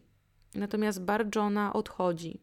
Osiągnął swój cel, chciał, żeby rodzina się go bała. Za ten czyn mężczyzna jest sądzony i w wyniku szeregu zaniedbań wynikających np. z nieprzekazania sędziemu informacji, że Bar Johna już był więziony, e, że dopuszczał się w przeszłości takich samych ataków na małoletnie osoby, no to otrzymuje taki śmieszny wyrok pozbawienia wolności na dwa lata w zawieszeniu. Ma też przejść ocenę psychiatry. I Tyra tutaj wpada na świetny pomysł skorzystania z pomocy starszego syna Boba. Do tego czasu Bob ustawił się bardzo dobrze, jest właścicielem kilku nieruchomości, uczy informatyki technicznej w bazie sił powietrznych w Great Falls w stanie Montana i jest bardzo szanowanym członkiem lokalnej społeczności, jeśli chodzi o tę społeczność katolicką i taką pozakościelną. Natomiast jeśli o pomoc chodzi, to matka prosi Boba, żeby Bob pozwolił jej zamieszkać razem z Barem w jednym z domów mężczyzny, no i Bob, chcąc nie chcąc, po prostu się musi zgodzić. Przeniesienie się tak agresywnego przestępcy seksualnego może być dokonane tylko na podstawie porozumień między Stanami i to po uprzedzeniu, że do takiego przeniesienia ma dojść. Bar Johna mieszka w Massachusetts, a chce się przenieść do stanu Montana.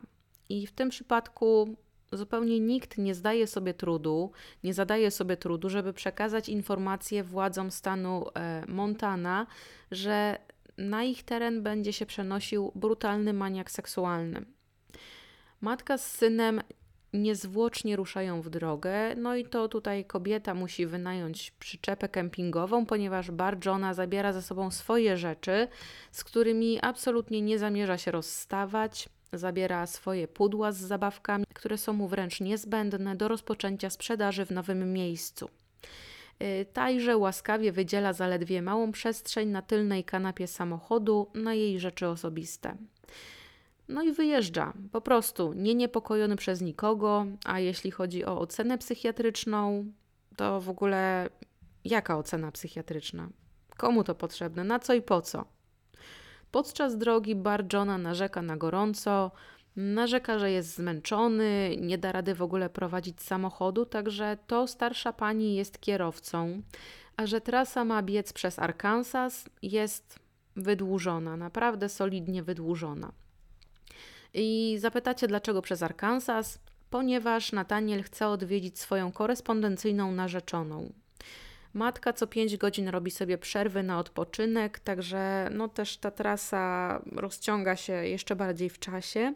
Natomiast syn te postoje wykorzystuje na rozmowę z chłopcami, na zabawę z nimi, na przytulanie, na rozmawianie. E, rozmawia nie tylko z nimi, ale i z rodzicami, daje dzieciakom zabawki. E, za to rodzice wylewnie dziękują i nazywają Bara Johna zbawcą, aniołem zesłanym przez Boga. No i teraz wypadałoby mi powiedzieć kilka słów o Sandy, czyli tej właśnie korespondencyjnej dziewczynie Nataniela, E, kobieta jest od niego starsza o około 10 lat. Para poznaje się dzięki wspólnemu znajomemu, który odsiaduje wyrok w tym samym miejscu co Bar Johna. Zna on kobietę, samotną matkę dwóch chłopców, którzy w momencie spotkania Sandy i Bara mają odpowiednio 8 i 10 lat. Natomiast kobieta poszukuje dla siebie dobrego mężczyzny, i dosyć szybko w listach osadzony wyznaje Sandy, że on też szuka dla siebie odpowiedniej kobiety, dobrej kobiety, z którą mógłby po wyjściu się po prostu ustatkować. Listy para wysyła sobie bardzo regularnie, co tydzień, przez kilka lat. Sandy ma na koncie kilka związków z łagodnie mówiąc, trudnymi mężczyznami, którzy za kołnierz nie wylewali. No i te trudy dnia codziennego odbijają się na wyglądzie kobiety i mimo, że widziała zdjęcia swojego korespondencyjnego przyjaciela, to nie wyobrażała sobie, że będzie on tak ogromny i potężny, dosłownie ociekający tłuszczem. Nataniel, mimo że schudł w więzieniu prawie 70 kg, no to już zdążył nadrobić 45 kg straconej masy i aktualnie waży ponad 200 kg. Nataniel od razu chce się żenić, od razu snuje plany na dalsze życie, że zamieszka z Sandy, że zamieszka z chłopcami w przyczepie, ale ponieważ seksu przed ślubem nie uznaje, no to nie będą razem spać, a on będzie spał w pokoju chłopców. Od razu w zasadzie tam wchodzi, widząc łóżko piętrowe, anektuje sobie dolną część, no i idzie spać. Kiedy się budzi, to pali w pokoju chłopców, to nie podoba się ich matce. Natomiast Sandy tłumaczy sobie, że może on chce spać w pokoju z piętrowym łóżkiem z powodu bardzo długiego pobytu w więzieniu. No, no po prostu musi się jakoś tam przyzwyczaić do tego, że już jest na wolności. Pierwsze spotkanie tej dwójki absolutnie nie przebiegło tak, jak Sandy sobie to wyobrażała, i dosyć szybko zauważa, że bar Johna i romantyzm, te dwie rzeczy, te dwa tematy koło siebie nigdy nie stały. Y, no a listy tutaj wskazywały inaczej. Listy od Nataniela były pełne płomiennych wyznań miłości, e, pożądania, zapewnień o jego oddaniu. No i widząc tego właśnie mężczyznę, autora listów, to e, Sandy nie może w ogóle uwierzyć, że on, Nathaniel, pisał to, e, że to jest jedna i ta sama osoba. I jeśli chodzi o chłopców, to oni z miejsca nie polubili nowego chłopaka matki. Nie dość, że po prostu śmierdzi, to jeszcze pali. Następnego dnia rano Sandy szykuje śniadanie i bardzo ubolewa nad tym, że nie będzie w stanie poznać Tajry bliżej, no ale po prostu oni muszą się zebrać i pojechać dalej, bo wygląda na to, że między Sandy i Barjona w ogóle nie zaiskrzyło. No i w zasadzie to Sandy sobie nie tak to wszystko wyobrażała. Mężczyzna w ciszy pochłania śniadanie i kiedy gospodyni przekazuje mu, że już muszą wyjść z jej przyczepy i nie wracać, no to dusi to wszystko w sobie, ale wstaje bez słów, wychodzi, a Tajże będzie później mówił, że zupełnie nie rozumie. Przecież Sandy chciała mężczyznę, chciała pomocy w wychowaniu chłopców, on się zgłosił, a ona teraz traktuje go właśnie w taki sposób i w ogóle nie chce jego pomocy. Czy Tyra nie widzi tego, jak dobrym, jak pomocnym mężczyzną on jest, tylko wszyscy ludzie wokół go zawodzą? To przecież jest jeden z krzyży, jakie Bóg mu dał, żeby dźwigał przez całe swoje życie. Niezła logika, musicie przyznać. Natomiast dwa dni później matka z synem wreszcie docierają do Great Falls do celu ich podróży.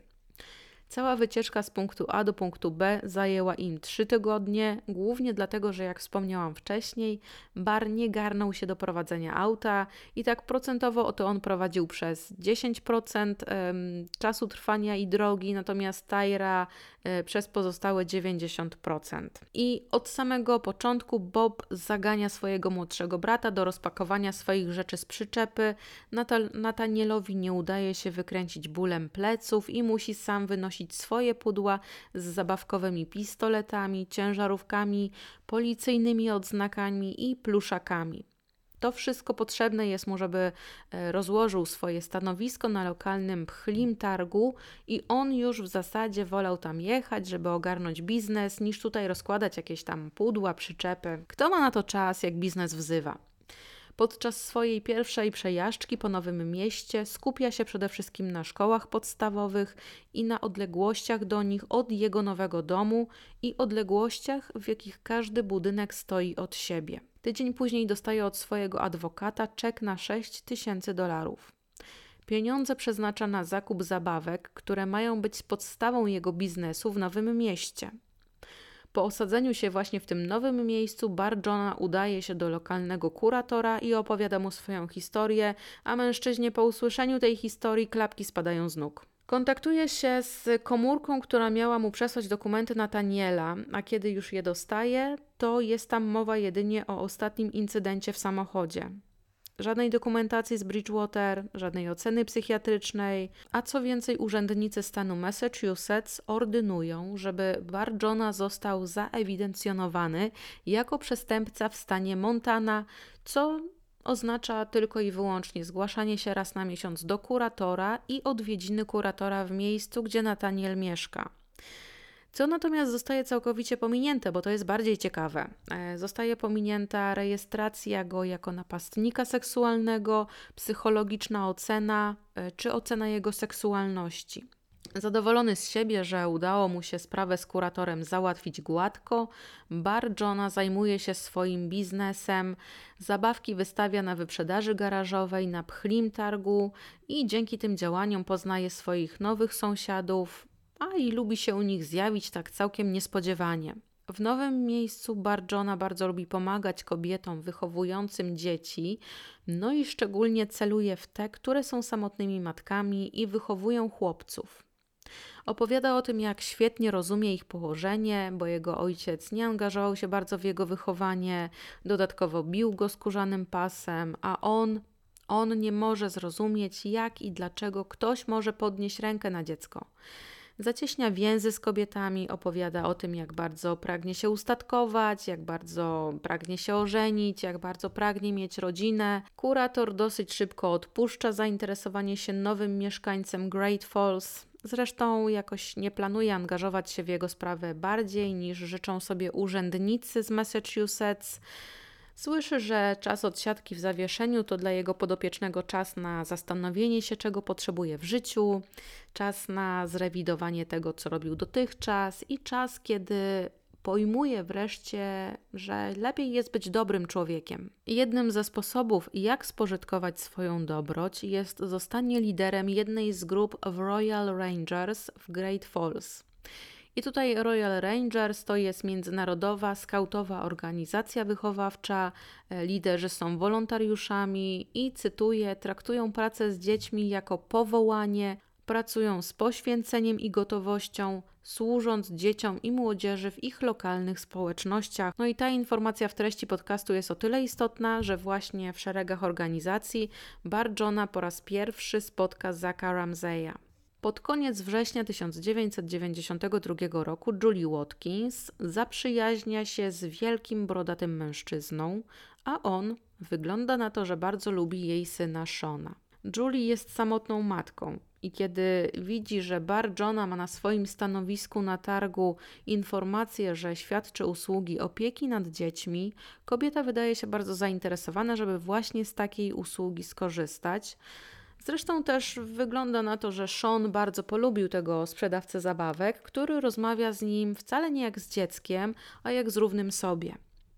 Kobieta zaprasza Nataniela na obiad i jest w zasadzie urzeczona jego osobą, jego dobrocią, a kiedy on opowiada jej historię, jak to w młodości został napadnięty, e, tutaj oczywiście mam na myśli tę historię, którą już słyszeliśmy dwa razy, no to od tamtego czasu mówi dalej, postanowił, że będzie opiekował się młodszymi i słabszymi.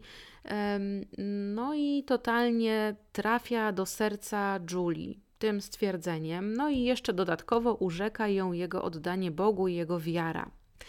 Julie pomimo uszu puszcza ostrzeżenie pastora kościoła, do którego chodzi z barem na msze, żeby uważała na mężczyznę i jego kontakty z Seanem, ponieważ jego przeszłość jest bardzo podejrzana i bardzo dyskusyjna. Kilka dni po rozmowie z pastorem, Julie pyta swojego najlepszego przyjaciela, czy mógłby popilnować jej syna, a Nathaniel jest bardzo zachwycony faktem, że kobieta tak bardzo mu ufa.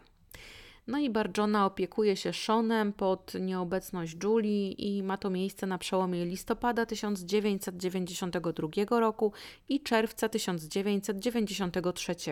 W tym czasie Julie i Sean już nie mieszkają w Great Falls, a w miejscowości oddalonej o godzinę drogi, a kobieta się tam przeprowadza ze swoim dzieckiem, żeby być bliżej swojego nowego chłopaka Stevena.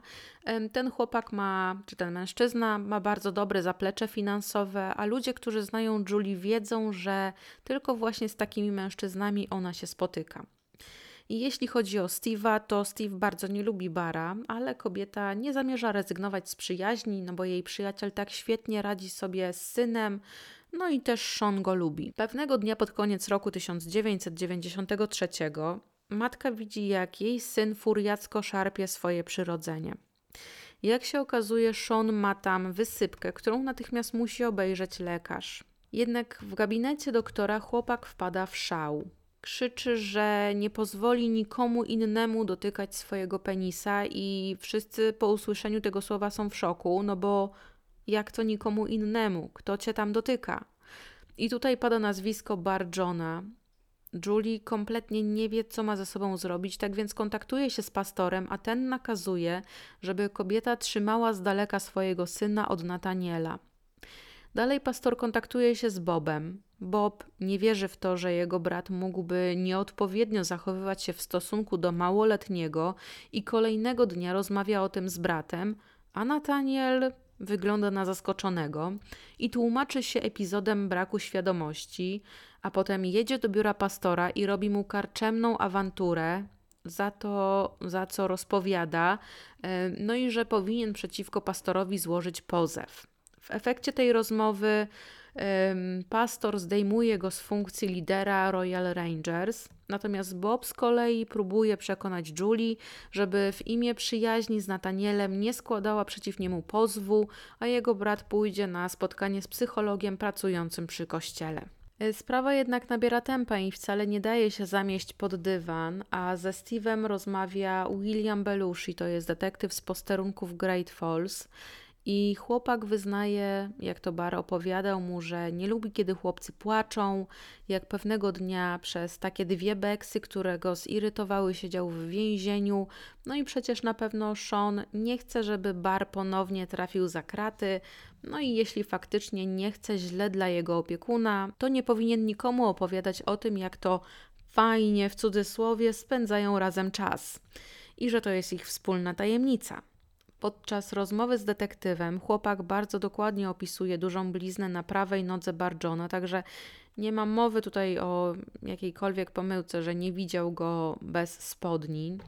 Kiedy detektyw rozmawia z podejrzanym, ten jak zwykle tłumaczy się utratą świadomości albo może miał sen erotyczny, podczas którego śniło mu się, że dotyka przyrodzenia chłopaka, że to na pewno nie mogło mieć przecież miejsca. Jego tłumaczenie jest tak bardzo przekonujące, że detektyw jeszcze w dniu rozmowy uzyskuje od sędziego nakaz aresztowania z ustaloną kaucją w wysokości 25 tysięcy dolarów. Kaucja z biegiem czasu zostaje zmniejszona do kwoty 10 tysięcy. Podczas oczekiwania na proces oskarżony zostaje poddany ocenie, jak bardzo pobudzają e, go kontakty seksualne i tematy związane z małoletnimi chłopcami.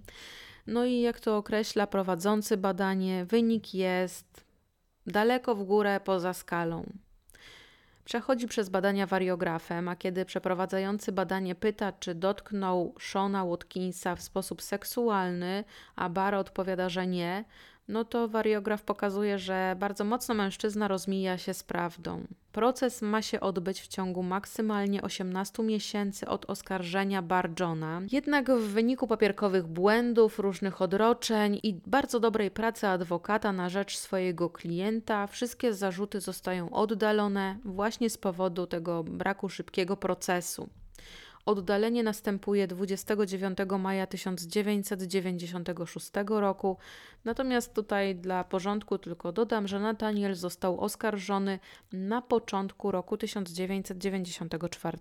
Julia jest oszołomiona tym werdyktem i jedyne co robi to jak najszybciej pakuje siebie, pakuje syna i odjeżdża w stronę Kalifornii, ponieważ wie, że były przyjaciel na pewno będzie próbował ich dorwać za to, że spędził tyle czasu w więzieniu. Natomiast będąc za kratami i tym razem Barjona nawiązuje przyjaźnie i w celi siedzi z trzema mężczyznami, którzy skazani są za bardzo podobne incydenty z udziałem małoletnich dzieci. Mężczyźni zbliżają się bardzo i to bardzo, bardzo i to tak bardzo, że wielokrotnie w kółku wzajemnie zaspokajają się dłońmi i ustami. Natomiast po wyjściu z więzienia Bar Johna zacieśnia swoją znajomość z jednym mężczyzną i jest to Kit Corwin Bauman. Wszyscy na tego mężczyznę mówią Doc i ja też będę tak na niego mówiła. Yy, mówią wszyscy na niego Doc, ponieważ jest on rzekomo doktorem psychologii dziecięcej i doktorem praktykującym medycynę. Dzięki znajomości psychologii dziecięcej on zna psychikę dzieci i to pozwala mu dotrzeć do nich, zwłaszcza, że żaruje na tych, którzy z jakiegoś powodu znajdują się na ulicach Great Falls, e, oferuje im ciepły kąt, ciepły posiłek, a w zamian oczekuje jedynie w cudzysłowie miłości. Doc został oskarżony o zwabianie młodych chłopców do swojego domu na wspólną zabawę.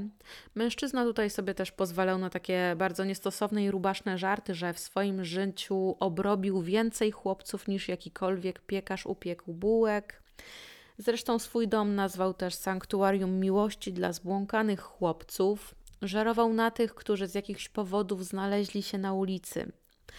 Tak mocno zaprzyjaźnił się w więzieniu z Natanielem, że starszy od y, że starszy mężczyzna mówił, że mm, są jednym mózgiem, jeśli chodzi o miłość do małoletnich chłopców.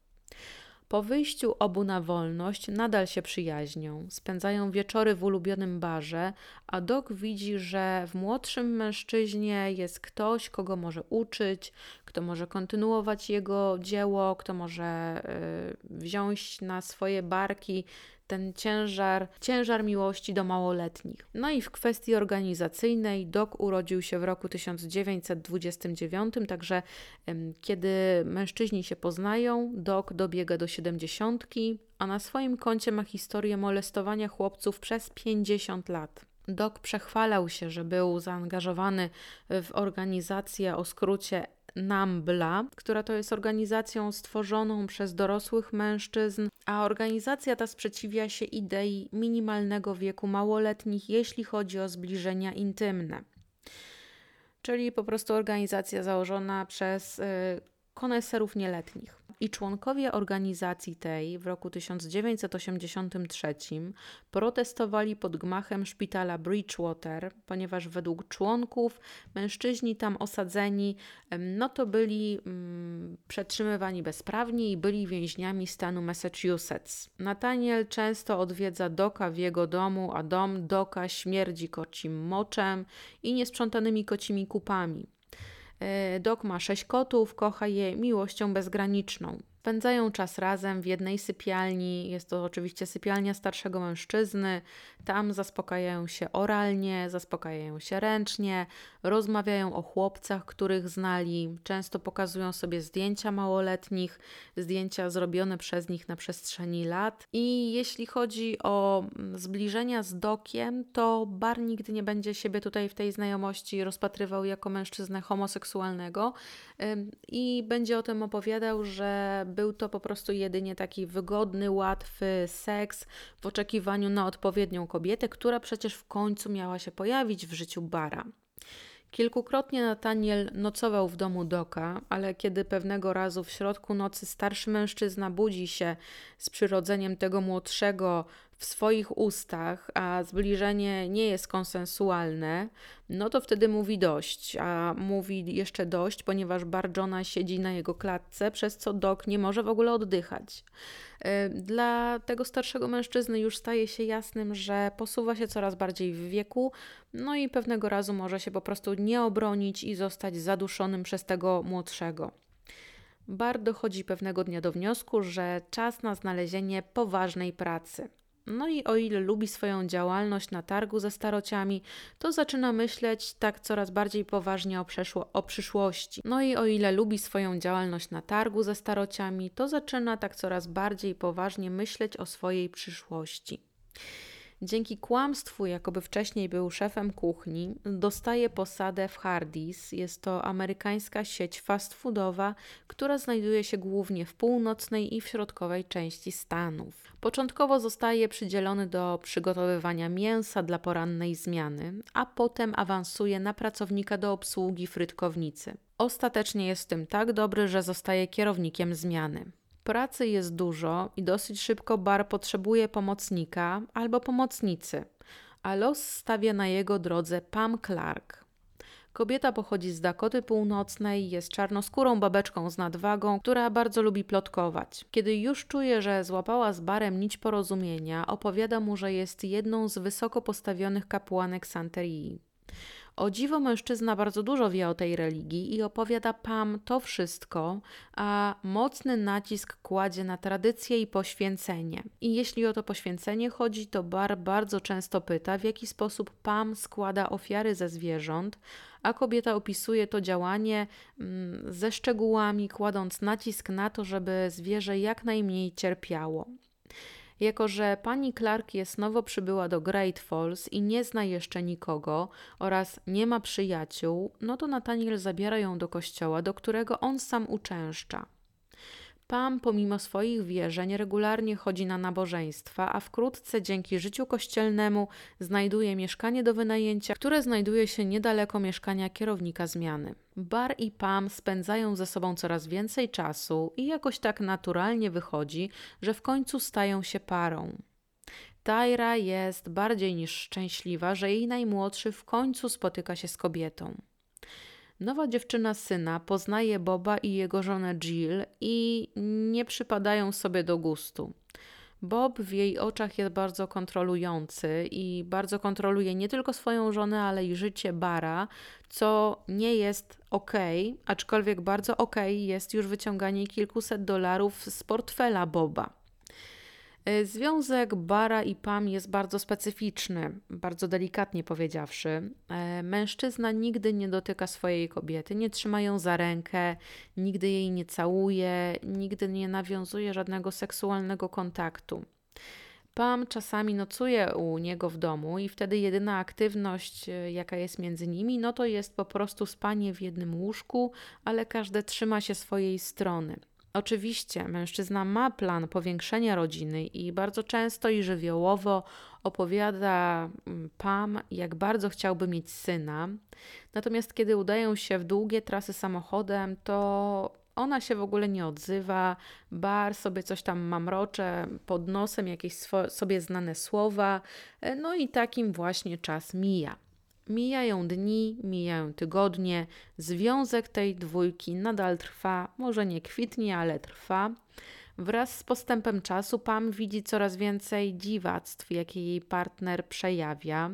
E, na przykład nałogowo całymi dniami po pracy ogląda kreskówki oraz e, cokolwiek by się nie działo, to zawsze w lodówce albo w zamrażarce musi być ciasto czekoladowe, takie typie brownie i jeśli się okazuje, że tego ciasta nie ma, no to Nataniel, obojętnie która jest godzina, wsiada w samochód, jedzie do marketu, e, jeśli w nocy, no to do całodobowego i robi zapasy. Poza tym, jeśli chodzi w ogóle o jedzenie posiłków, to on je posiłki bardzo szybko i w zasadzie to je wciąga jak odkurzacz, jak żarłoczna maszyna. E, Pam wielokrotnie krzyczy na niego, żeby zwolniła, ale Tyra wkracza do akcji i informuje, że on tak zawsze od małego jadł i że Pam ma go zostawić w spokoju. Na początku grudnia 1995 roku Bar klęka i prosi Pam, żeby została jego żoną. Kobieta ma za sobą trudną przeszłość, jeśli chodzi o relacje damsko-męskie. Ma za sobą znęcanie fizyczne i psychiczne. Nazywana była przez wielu swoich byłych partnerów szaloną. Robiąc bilans zysków i strat, no to bar Johna nie jest wcale taki zły. Co prawda mężczyzna czasem lży ją słownie, ale nie bije, daje jej ciepły kąt do spania, nie pije, Czasem daje jej też jedzenie. No i sumując te plusy dodatnie i plusy ujemne, wychodzi na to, że małżeństwo z barem będzie dla niej opłacalne. Na przełomie stycznia i połowy lutego Pam praktycznie nie widzi swojego narzeczonego, a kiedy ona dobija się do drzwi jego mieszkania, bar każe jej odejść. Od dnia 6 lutego w lokalnych wiadomościach pojawia się informacja o zaginięciu pewnego dziesięciolatka Zaka Ramseya, Chłopak miał zaginąć w drodze do szkoły. Bar komentuje te wiadomości nagle ni z tego nizowego pewnego dnia, że on jest pewien, że osoba, która stoi za zniknięciem chłopaka, pewnie pocięła go na drobne kawałki, no i porzuciła gdzieś w lesie. Nadchodzi wiosna roku 1996, a przyszła panna młoda widzi, że zachowanie jej narzeczonego no jest tutaj mocno dalekie od normalnego. Bar nadal nie nawiązuje z nią żadnych bliższych kontaktów cielesnych, ale za to bardzo lubi przytulać małych chłopców i wręcz lgnie do samotnych matek z chłopcami, zdobywa ich zaufanie, daje dodatkowe zabawki podczas sprzedaży na swoim stanowisku, a w swoim posiadaniu ma segregatory wypełnione zdjęciami nieznajomych małoletnich. Jeśli chodzi w ogóle o te segregatory ze zdjęciami, to Bar wysyłał, e, z tego co wyczytałam, około 100 klisz tygodniowo. No i później siedział i kiedy zdjęcia w ogóle właśnie wróciły do niego, wysyłał je wysyłkowo, masło maślane, ok. I tak samo wysyłkowo dostawał już wywołane zdjęcia, wtedy spędzał godziny, wybierał te zdjęcia, które były najlepsze, a z tych najlepszych zdjęć wycinał postaci chłopców i pakował je w takiej koszulki, jak na karty z zawodnikami baseballowymi. I jeszcze kolejnym jakimś takim dziwnym zachowaniem było to, że ze szkół zamawia księgi z rocznikami kończącymi naukę, w praktyce to oznacza jeszcze więcej i więcej zdjęć tych nieznajomych dzieci. Po raz pierwszy przyrządzonym przez siebie posiłkiem Bar dzieli się z samotną matką wychowującą 11-letniego syna Lukasa. W jej domu kilka dni wcześniej wybuchł pożar i lokalna społeczność mobilizuje się, żeby pomóc kobiecie. Kiedy tylko Bar widzi Lukasa, zaczyna przynosić mu zabawki, no i naciskać na Debbie, czyli na jego matkę, żeby ta pozwoliła się bawić z jej synem, a pojawia się często, no i w sposób bardzo taki niespodziewany. Kobieta na początku ulega prośbom, nie spuszcza tej dwójki z oczu, ale w końcu dochodzi do takiego momentu, że tych zabaw jest za dużo, no i zabrania bawić się Lukasowi z mężczyzną. No i tak właśnie zupełnie niespodziewanie pewnego pięknego dnia w progu przyczepy, w której mieszka Debbie i Lukas, zjawia się Nataniel z matką, z narzeczoną i z kociołkiem własnoręcznie przyrządzonego chili. Tyra i Pam bardzo szybko zjadają posiłek, natomiast Debbie i Lukas no, nie mogą przełknąć ani pół łyżki. Mięso, które pływa w zupie, wydaje się zgniłe, o czym e, matka z synem mówią kucharzowi, a on, on jest oburzony, ponieważ jelenia upolował sam, przyrządził go sam, no i zobaczcie, on znów chce dla kogoś dobrze i co dostaje w zamian? Cios w samo serce, Matka i narzeczona przytakują mu, tak, dokładnie. Natomiast to, czego nie wiedzą, to to, że podczas poprzedniego spotkania z Lukasem mężczyzna na odchodne mówi Debbie, że jeśli słyszała o zaginięciu takiego chłopaka, yy, Zaka Ramseya, no to może być pewna, że chłopak nigdy się nie odnajdzie. Zanim przejdę do opowiedzenia Wam, kim był Zach Ramsey, w tym miejscu dodam jeszcze, że żeby mieć lepszy dostęp do dzieci w swoim garażu stworzył coś, co Pam nazywała rajem dla dzieciaków. Miejsce wypakowane jest po brzegi zabawkami, pluszakami, wszystkim tym, co przyciąga oko, zarówno chłopięce, jak i dziewczęce. Wszystko tam miga, świeci. No i każdego dnia o godzinie 12 w garażu bara odbywa się przedstawienie kukiełkowe i trwa około jedną godzinę. Przedstawienia te stają się tak bardzo popularne, że matki przywożą do garażu bara swoje pociechy. Mężczyzna nie tylko odgrywa tę wyznaczoną rolę, ale także przytula chłopców, rozmawia z nimi, poświęca im masę czasu i uwagi. Często to są chłopcy, których ojciec nie poświęca im na co dzień e, właśnie tyle czasu i tyle uwagi, e, czyli tak zwany mężczyzna, którego nie ma na obrazku. Tak więc dla takiego małoletniego fakt, że ktoś go wysłucha, e, że inny mężczyzna rozmawia z nim, jest po prostu ważny. Po zakończonym przedstawieniu i kiedy już wszyscy rozchodzą się do swoich domów, bar zamyka się w garażu i spędza tam czas sam. Często w ogóle nie reaguje i ignoruje dobijanie się Pam do drzwi. W tym miejscu pozwolę sobie zakończyć mm, tę część pierwszą. Drugą część rozpoczniemy od. Yy, ja rozpocznę od powiedzenia Wam, a Wy od wysłuchania, kim był Zach Ramsey i co się wokół niego działo. Dziękuję Wam bardzo serdecznie za wysłuchanie tej historii. Dziękuję moim wspierającym, którzy też mieli możliwość wysłuchania tej historii wcześniej. No i do usłyszenia w kolejnej części podcastu, którą mam nadzieję uda mi się wypuścić w przyszłym tygodniu, żebyście gdzieś tam mieli e, tę historię w głowie. Natomiast ja też w historii Barjona zwracam bardziej, częściej uwagę na to, jakich on jest rozmiarów, ponieważ e, jakby te swoje rozmiary, tą swoją objętość e, Nataniel wykorzystywał, żeby mieć przewagę nad swoimi ofiarami, więc mam nadzieję, że gdzieś tam pod koniec dnia to nikogo nie urazi. Dziękuję Wam jeszcze raz bardzo za wysłuchanie historii. Trzymajcie się ciepło i do usłyszenia w kolejnej części. Pa pa!